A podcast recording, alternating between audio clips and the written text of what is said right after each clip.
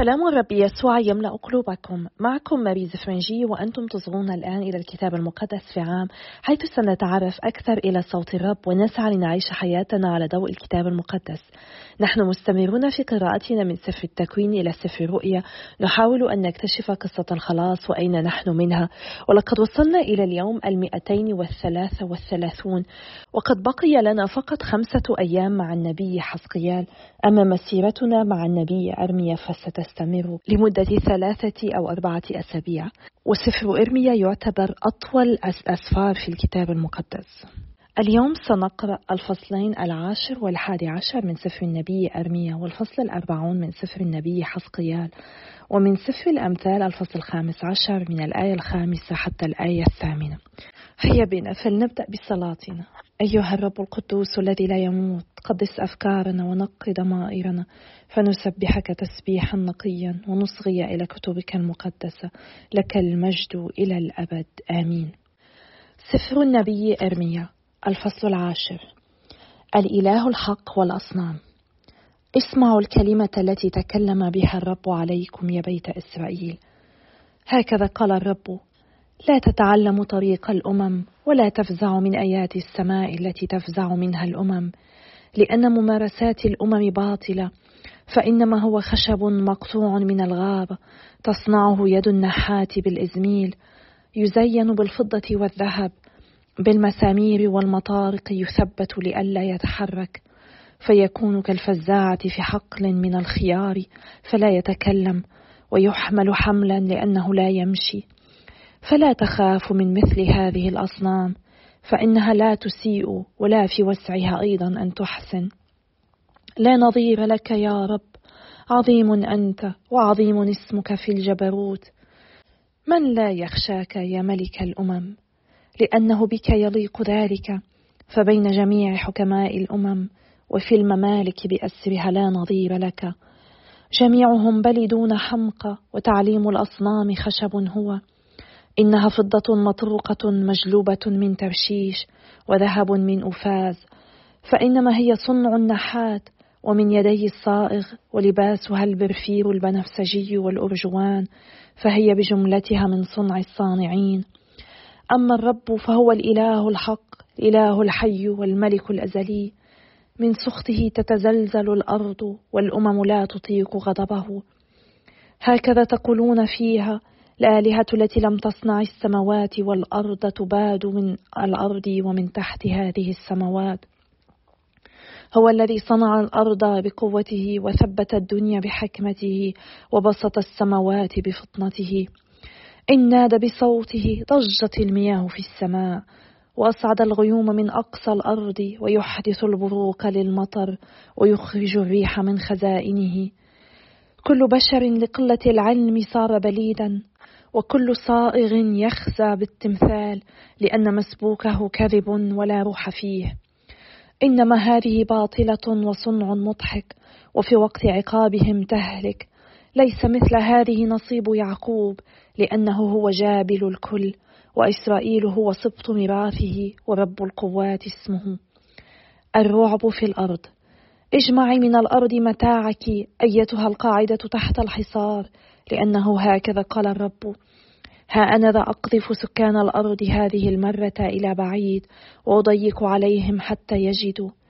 ويل لي على كسري. إن ضربتي لا شفاء منها. فقلت هذا ألمي وعلي احتماله. خيمتي دمرت وجميع أطنابي قطعت. بني خرجوا عني ولا وجود لهم. ليس من يضرب خيمتي من بعد وينصب جلودي. لأن الرعاة صاروا بلدين والرب لم يلتمسوا فلذلك لم يفهموا وجميع رعيتهم تشتتت. اسمعوا الإشاعة ها قد وصلت. وزلزال عظيم من أرض الشمال ليجعل مدن يهوذا دمارا مأوى لبنات آوى.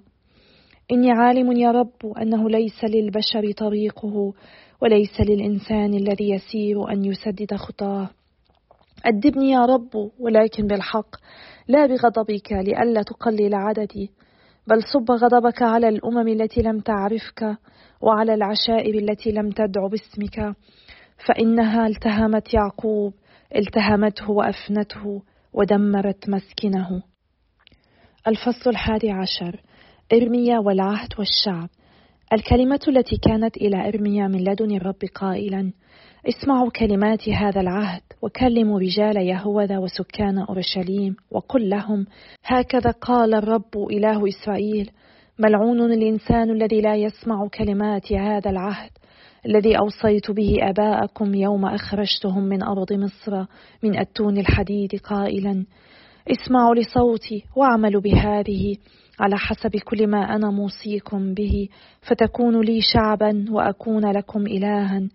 لكي أفي بالقسم الذي أقسمته لآبائكم بأن أعطيهم أرضا تدر لبنا حليبا وعسلا كما في هذا اليوم. فأجبت وقلت آمين يا رب. فقال لي الرب نادي بكل هذه الكلمات في مدن يهوذا وفي شوارع أورشليم قائلا اسمعوا كلمات هذا العهد واعملوا بها. فإني أشهدت على آبائكم إشهادا مذ يوم أصعدتهم من أرض مصر إلى هذا اليوم بلا ملل قائلا اسمعوا لصوتي. فلم يسمعوا ولم يميلوا آذانهم بل سار كل منهم على تصلب قلبه الشرير. فجلبت عليهم كل كلمات هذا العهد الذي أوصيت بالعمل به ولم يعملوا به. وقال لي الرب قد وجدت مؤامرة في رجال يهوذا وسكان أورشليم. قد رجعوا إلى آثام آبائهم الأولين الذين أبوا أن يسمعوا لكلماتي فهم أيضا ساروا وراء آلهة أخرى ليعبدوها. ونقض بيت إسرائيل وبيت يهوذا عهدي الذي عاهدت به آباءهم. لذلك هكذا قال الرب ها أنا ذا أجلب عليهم شرا لا يستطيعون التخلص منه. فيصرخون إلي ولا أسمع لهم. فتذهب مدن يهوذا وسكان أورشليم ويصرخون إلى الآلهة التي هم محرقون لها البخور فلا تخلصهم في وقت بلواهم. فإنه على عدد مدنك كان عدد آلهتك يا يهوذا وعلى عدد شوارع أورشليم نصبتم مذابح للخزي مذابح لتحرق البخور للبعل. وأنت فلا تصلي لأجل هذا الشعب ولا ترفع لأجلهم دعاء ولا صلاة فإني لا أسمع لهم وقت صراخهم إلي بسبب بلواهم. توبيخ لرواد الهيكل. ما بال حبيبتي في بيتي؟ وقد صنعت المكايد. ألعل النذور واللحم المقدسة تنقل عنك بلواك فتبتهجين؟ زيتونة خضراء جميلة ذات ثمر رائع.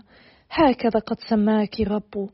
ثم عند صوت جلبة عظيمة أضرم في ورقها نارا فحطمت أغصانها.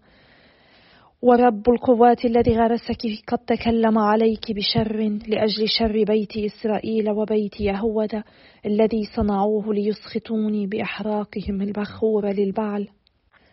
عناتوت قد أعلمني الرب فعلمت. حينئذ أريتني أعمالهم. وكنت أنا كحمل أليف يساق إلى الذبح ولم أعلم فكروا علي أفكارا لنتلف الشجرة مع ثمرها ولنستأصله من أرض الأحياء ولا يذكر اسمه من بعد. فيا رب القوات الحاكمة بالبر فاحص الكلى والقلوب سأرى انتقامك منهم لأني إليك أبحث بقضيتي. لذلك هكذا قال الرب على رجال عنتوت الذين يطلبون نفسك قائلين لا تتنبأ باسم الرب لكي لا تموت بأيدينا. لذلك هكذا قال رب القوات ها أنا ذا أعاقبهم فالشبان منهم يموتون بالسيف وبنوهم وبناتهم يموتون بالجوع ولا تكون منهم بقية لأني أجلب شرا على رجال عنتوت في سنة معاقبتهم. سفر النبي حسقيال الفصل الأربعون. مجد الرب في الهيكل هيكل المستقبل. في السنة الخامسة والعشرين من جلائنا في رأس السنة في العاشر من الشهر في السنة الرابعة عشرة بعد أن ضربت المدينة. في ذلك اليوم نفسه كانت علي يد الرب وأتى بي إلى هناك. في رؤى إلهية أتى بي إلى أرض إسرائيل ووضعني على جبل شامخ جدا عليه كبناء مدينة من جهة الجنوب. فأتى بي إلى هناك فإذا برجل منظره كمنظر النحاس وبيده حبل كتان وقصبة قياس وهو واقف بالباب. فقال لي الرجل يا ابن الإنسان انظر بعينيك واسمع بأذنيك وانتبه لكل ما أريك إياه فإنك لكي تراه أوتي بك إلى هنا وكل ما تراه فأخبر به بيت إسرائيل. الحائط الخارجي فإذا بحائط في خارج البيت على محيطه وبيد الرجل قصبة القياس وهي ست أذرع وذراعها ذراع وشبر فقاس سمك البنيان فكان قصبة وعلوه فكان قصبة الباب الشرقي. وأتى إلى الباب المتجه نحو الشرق وصعد في درجاته وقاس عتبة الباب فكانت قصبة عرضا أي للعتبة الأولى قصبة واحدة عرضا. ثم قاس الغرفة فكانت قصبة طولا وقصبة عرضا وما بين الغرف خمس أذرع. وكانت عتبة الباب بجانب رواق الباب من الداخل قصبة. وقاس رواق الباب فكان ثمانية أذرع وكانت أعمدته ذراعين. ورواق الباب هذا من الداخل وكانت مقاصير الباب الذي نحو الشرق ثلاثا من هنا وثلاثا من هناك وللثلاث قياس واحد ولأعمدتها قياس واحد من هنا ومن هناك. وقاس عرض مدخل الباب فكان عشر أذرع وكان طول الباب ثلاث عشرة ذراعا. وأمام الغرف حاجز له ذراع من هنا وذراع من هناك. ولكل غرفة ست أذرع من هنا وست أذرع من هناك. وقاس الباب من سطح الغرفة إلى سطحها الآخر فكان خمسا وعشرين ذراعا وكان باب الغرفة الواحدة قبالة باب الأخرى. وجعل للأعمدة ستين ذراعا وكانت الأعمدة على محيط دار الباب وكان خمسون ذراعا من واجهة باب الدخول إلى واجهة رواق الباب الداخلي. وكانت للغرف نوافذ مشبكة وكذلك لأعمدتها من داخل الباب على محيطه. وكان للرواق على كل محيطه نوافذ وعلى الأعمدة نخيل. الدار الخارجية. وأتى بي إلى الدار الخارجية فإذا بغرف ومجزع قد صنع للدار على محيطها وعلى المجزع ثلاثون غرفة. وكان المجزع عند مناكب الأبواب وكان عرضه طول الأبواب. هذا المجزع الأسفل وقاس العرض من واجهة الباب الأسفل إلى الواجهة الخارجية من الدار الداخلية فكان مئة ذراع من جهة الشرق وكذلك من جهة الشمال. الباب الشمالي. وأما الباب المتجه نحو الشمال والذي للدار الخارجية فقاس طوله وعرضه فكانت غرفه وهي ثلاث من هنا وثلاث من هناك وأعمدته ورواقه على قياس الباب الأول. فطوله خمسون ذراعا وعرضه خمس وعشرون ذراعا وكانت نوافذه ورواقه ونخيله على قياس الباب الذي يتجه نحو الشرق ويصعد إليه في سبع درجات ورواقه أمامها. وكان باب الدار الداخلية قبالة الباب جهة الشمال كما هو جهة الشرق وقاس من باب إلى باب فكان مئة ذراع الباب الجنوبي. وذهب بي نحو الجنوب فإذا بباب نحو الجنوب فقاس أعمدته ورواقه فكانت الأقيسة نفسها وكانت له نوافذ ولرواقه أيضا على محيطه كتلك النوافذ وكان طوله خمسين ذراعا وعرضه خمسا وعشرين ذراعا. وكان سلمه سبع درجات ورواقه أمامها وله نخيل واحدة من هنا وواحدة من هناك على أعمدته. وكان للدار الداخلية باب نحو الجنوب وقاس من باب إلى باب نحو الجنوب فكان مئة ذراع. الدار الداخلية والباب الجنوبي. وأتى بي إلى الدار الداخلية من باب الجنوب وقاس باب الجنوب فكان كتلك الأقيسة وكانت غرفه وأعمدته ورواقه كتلك الأقيسة وله ولرواقه نوافذ على محيطه وطوله خمسون ذراعا وعرضه خمس وعشرون ذراعا وعلى محيطه أروقة طولها خمس وعشرون ذراعا وعرضها خمس أذرع. وكان رواقه بحذاء الدار الخارجية وعلى أعمدته نخيل وكان سلمه بثمان درجات. الباب الشرقي. وأتى بي إلى الدار الداخلية نحو الشرق وقاس الباب فكان كتلك الأقيسة وكانت غرفه وأعمدته ورواقه كتلك الأقيسة وله ولرواقه نوافذ على محيطه وطوله خمسون ذراعا وعرضه خمس وعشرون ذراعا. وكان رواقه بحذاء الدار الخارجية وعلى أعمدته نخيل من هنا ومن هناك. وكان سلمه بثمان درجات. الباب الشمالي. وأتى بي إلى باب الشمال وقاسه فكان كتلك الأقيسة وكانت غرفه وأعمدته ورواقه والنوافذ التي على محيطه كتلك الأقيسة وطوله خمسون ذراعا وعرضه خمس وعشرون ذراعا. وكان رواقه بحذاء الدار الخارجية وعلى أعمدته نخيل من هنا ومن هناك وكان سلمه بثمان درجات. ملاحق الأبواب. وكانت غرفة مدخلها عند أعمدة الأبواب وهناك تغسل المحرقة وكان في رواق الباب طاولتان من هنا وطاولتان من هناك لتذبح عليها المحرقة وذبيحة الخطيئة وذبيحة الإثم. وكان في الجانب الخارجي للصاعد إلى مدخل باب الشمال طاولتان وفي الجانب الآخر الذي عند رواق الباب طاولتان. وكانت أربع طاولات من هنا وأربع طاولات من هناك عند جانب الباب أي ثمان طاولات يذبح عليها. وكانت أيضا أربع طاولات للمحرقة من حجارة منحوتة طولها ذراع ونصف وعرضها ذراع ونصف وعلوها ذراع توضع عليها الأدوات التي تذبح بها المحرقات والذبيحة. وكانت أزواج الكلاليب مثبتة في الداخل على محيطه وعلى الطاولات يوضع لحم القربان. وكان في خارج الباب الداخلي غرف للمرنمين وكانت بجانب باب الشمال ووجوهها نحو الجنوب. وكان هناك غرفة بجانب الشرق وكان وجهها نحو الشمال. وقال لي هذه الغرفة التي وجهها نحو الجنوب هي للكهنة المتولين خدمة البيت. والغرفة التي وجهها نحو الشمال هي للكهنة المتولين خدمة المذبح وهم بنو صدوق المقربون إلى الرب من بين بني لاوي ليخدموه الدار الداخلية. وقاس الدار فكانت مئة ذراع طولا ومئة ذراع عرضا أي مربعة وكان المذبح أمام البيت. البيت والرواق.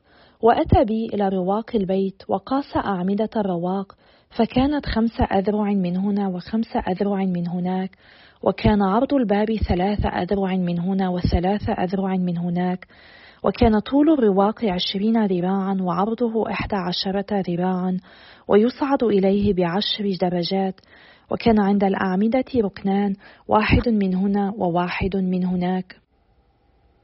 سفر الأمثال الفصل الخامس عشر من الآية الخامسة حتى الآية الثامنة. الغبي يستهين بتأديب أبيه ومن راعى التوبيخ كان حذرا في بيت البار كنز عظيم وغلة الشرير فيها قلق. شفاه الحكماء تنشر العلم وقلوب الجهال ليست كذلك. ذبيحة الأشرار قبيحة عند الرب وصلاة المستقيمين رضاه.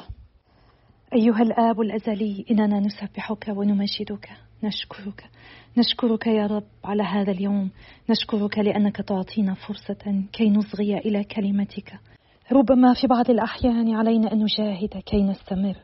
ولكننا ندرك أنك دائما تتكلم معنا أنك تستمر في دعوتنا إليك تستمر في دعوتنا إلى التوبة.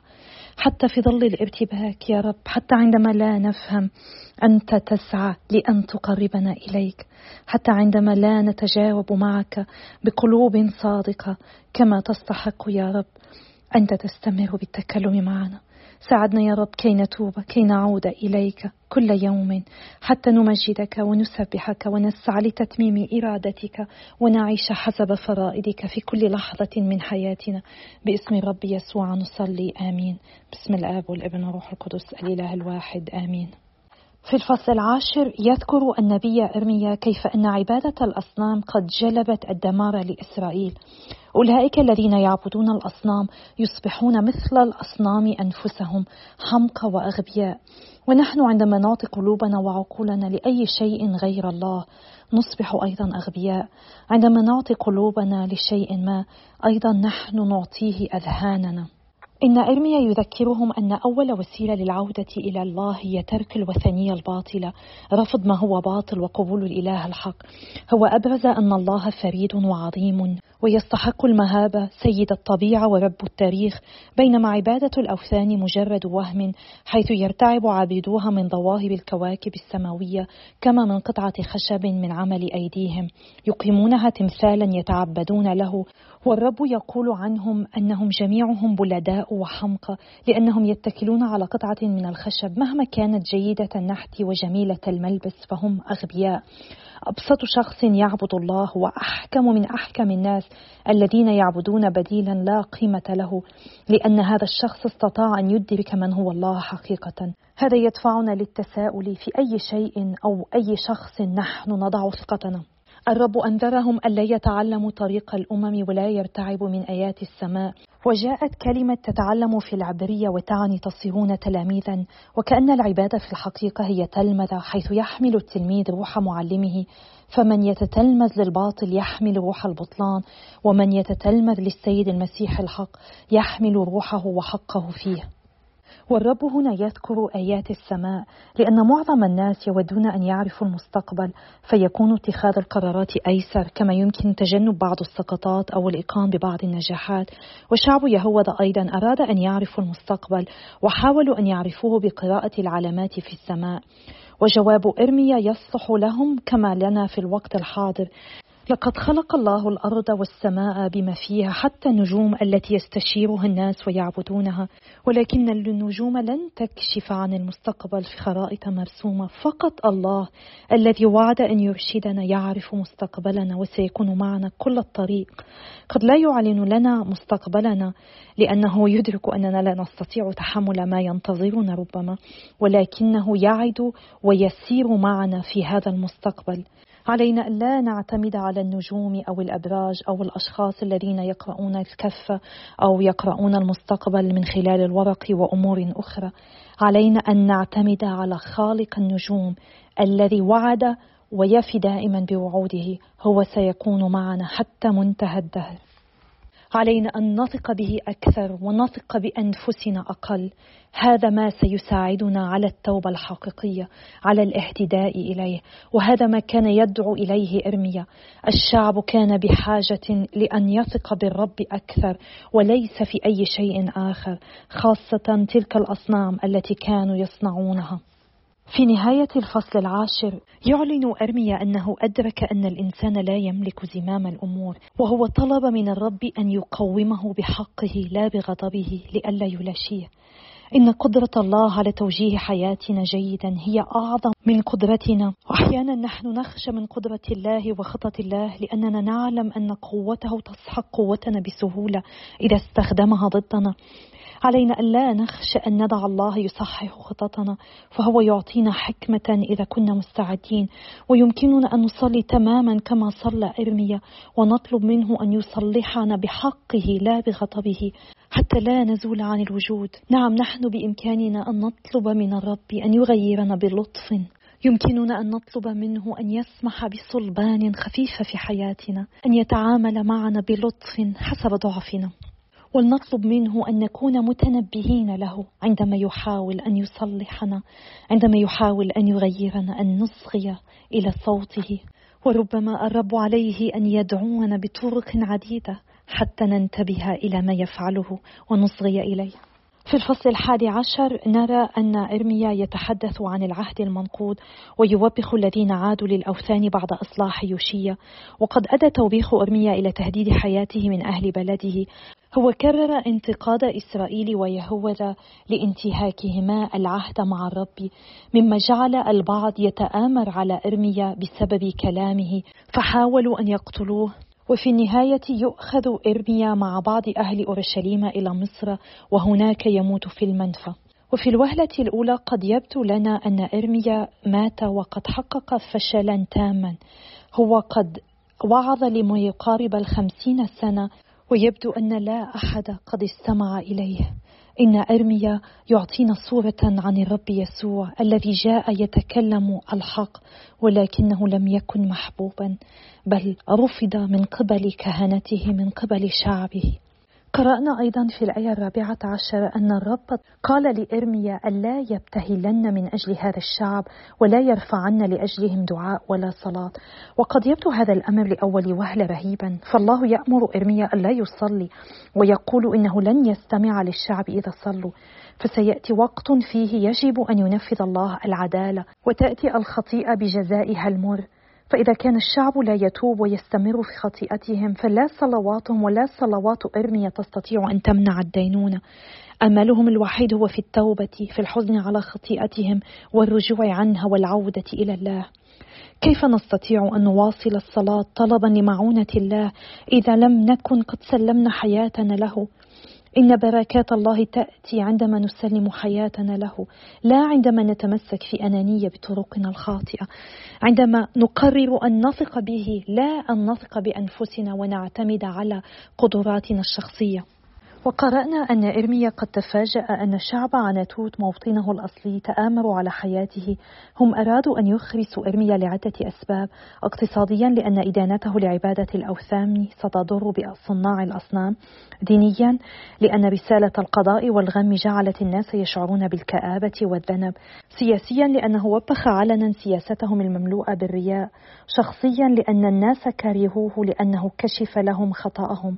فكان أمام إرميا خياران إما أن يجري ويختبئ أو أن يدعو الله. ودعا إرميا الله فاستجاب له.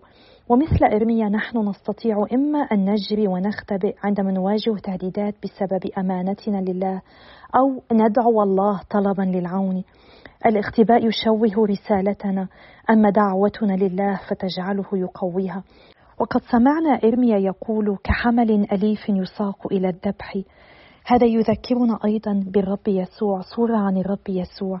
ونحن ندرك أن العهد الجديد يختبئ في العهد القديم والعهد القديم ينكشف عنه في العهد الجديد.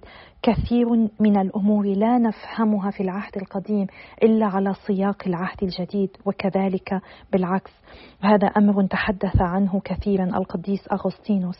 وهذا يساعدنا على فهم رؤية حسقيال للهيكل في الفصل الأربعين حيث نقرأ عن قياسات كثيرة وقد تبدو لنا غريبة ولا معنى لها ولكن قديسون كثيرين في الكنيسة وآباء في الكنيسة نظروا إلى رؤيا حسقيال من خلال العهد الجديد للكتاب المقدس. فسروا الرؤيا حسقيال للهيكل بطريقة روحية.